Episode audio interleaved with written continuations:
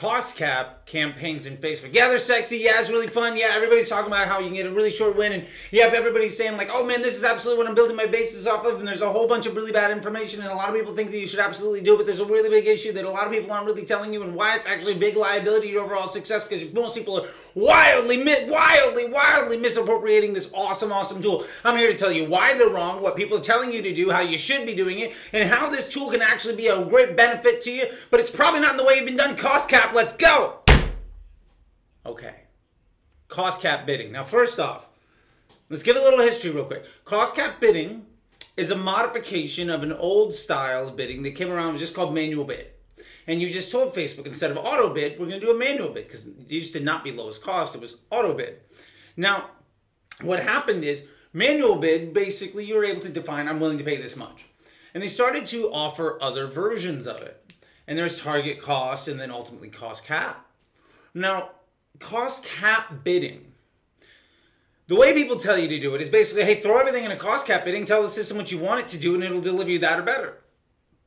Only it doesn't really work like that, does it? Like, we're constantly facing this issue of, well, it doesn't really spend everything, or it's costing me more than that. And then people are like, well, you do cost cap, but then you put like 20% more than you want to pay. That way you win the auction, and you start really getting away from why you're even using it in the first place. And then people say, well, it's really unstable, there's this and that and whatever. And there's a fundamental reason why this isn't working for you.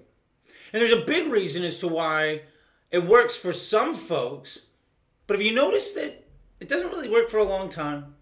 Have you noticed that you launch a cost cap and 3 days later, maybe 7 days later, it just stops working for you? I mean, maybe it still spends, maybe, but the results get worse and worse. And then you're complaining like, well, Facebook's not stable. How am I supposed to use this tool? Like, this is, it's what. That frustration comes from a fundamental misunderstanding of how it's used. Now, let me tell you why it's super popular. It's super popular because the folks, the experts out there in the world, that again, most of them aren't actually people that do the work. Most of them are the salespeople that take credit for other people's work and then sell bad advice at scale, because honestly, running their business relies on them having that reoccurring revenue, because maybe they're not doing their clients enough justice to keep in the flow of money. And my point here is, why cost cap does work is because it takes the data that you have and allows the system to use that to find other good people. Now, if you're listening to what I'm saying, there's two things that are really important. Number one is it takes the data that you have. So it relies upon a large amount of data to predict the future, right? Cost caps, like lookalikes and like 7-day attribution or optimization, are elements that rely on being able to predict the future successfully, repeatedly, at scale, in order to ultimately deliver you consistent success. Now, the honest truth is, we all know that getting lucky is hard, and predicting the future when your business model is getting lucky is even harder. And well, we've all seen the downstream negative effects of really trying to rely on getting lucky by predicting the future at scale on an ad account where you're probably not already built on some solid foundation. We've all seen how that really kind of lends to some issues. So what are you supposed to do? Well, first off, let's respect what this is actually doing. Number one, this is an attempt to predict the future based off of a high confidence bit of data. So the first thing we need is a high confidence bit of data. How do you get that? Well, you run what we now call lowest cost bidding. You get a large amount of information. Now, another thing that you really want to maybe think about is your cost cap the foundation? Is that where you're spending the majority of your money?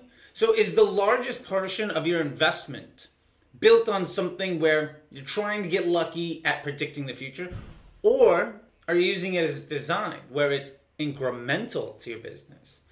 The design for cost cap and the way you're supposed to use it is not in that it's the bulk of your spend. It's what you do when you want to find a little edge.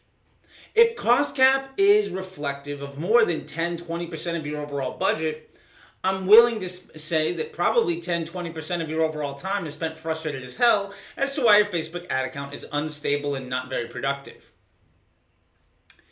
If you use the crutch of cost cap in order to try to scale spend, understand that you are fundamentally limiting yourself in three ways. Number one, you don't have a solid foundation strong enough to succeed. So you're already basically running Facebook ads with training wheels. So you're not really running a very successful situation.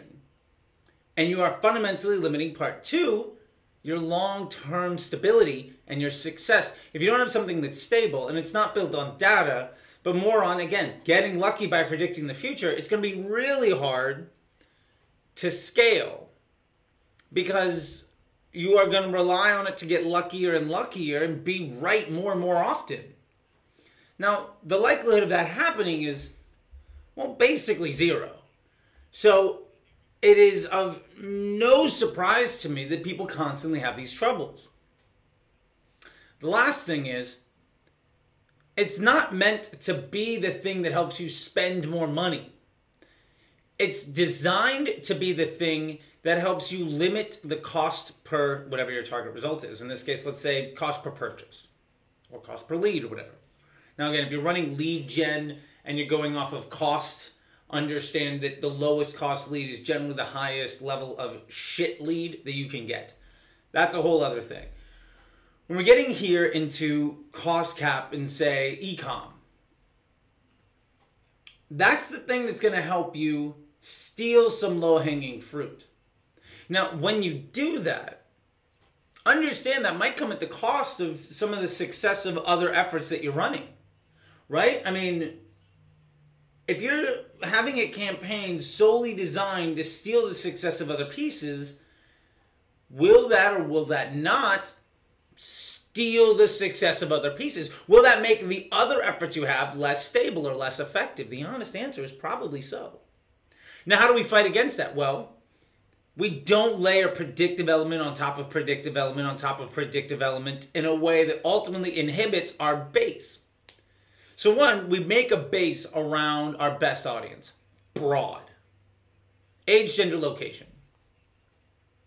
In addition to that, when we do run cost cap, we don't run predictive bidding on cost cap against a lookalike audience that's, again, trying to predict the future. Because remember, all of your ads already make lookalike audiences. A lookalike audience is a subset of the history to try to say, yes, you want to reach all of these people, but we're not going to let you reach the vast majority. You can only talk to these people, and hopefully the people that you can talk to also has a high overlap with the ads that we're running. And if we can predict the future on how they're going to behave in the future with this bid, then we're going to be able to understand how much we're going to spend against them. And if we're running that on like a 7-day click, 1-day view, are we going to be able to say, well, yes, this small subset of this larger group, and hopefully we have a Venn diagram where we're able to predict the actions they're going to take today. And not only is it today, but hopefully we can understand what that person's going to do in 5 days. That is a pretty shit way of running a business, and is probably why you're seeing a lot of struggle.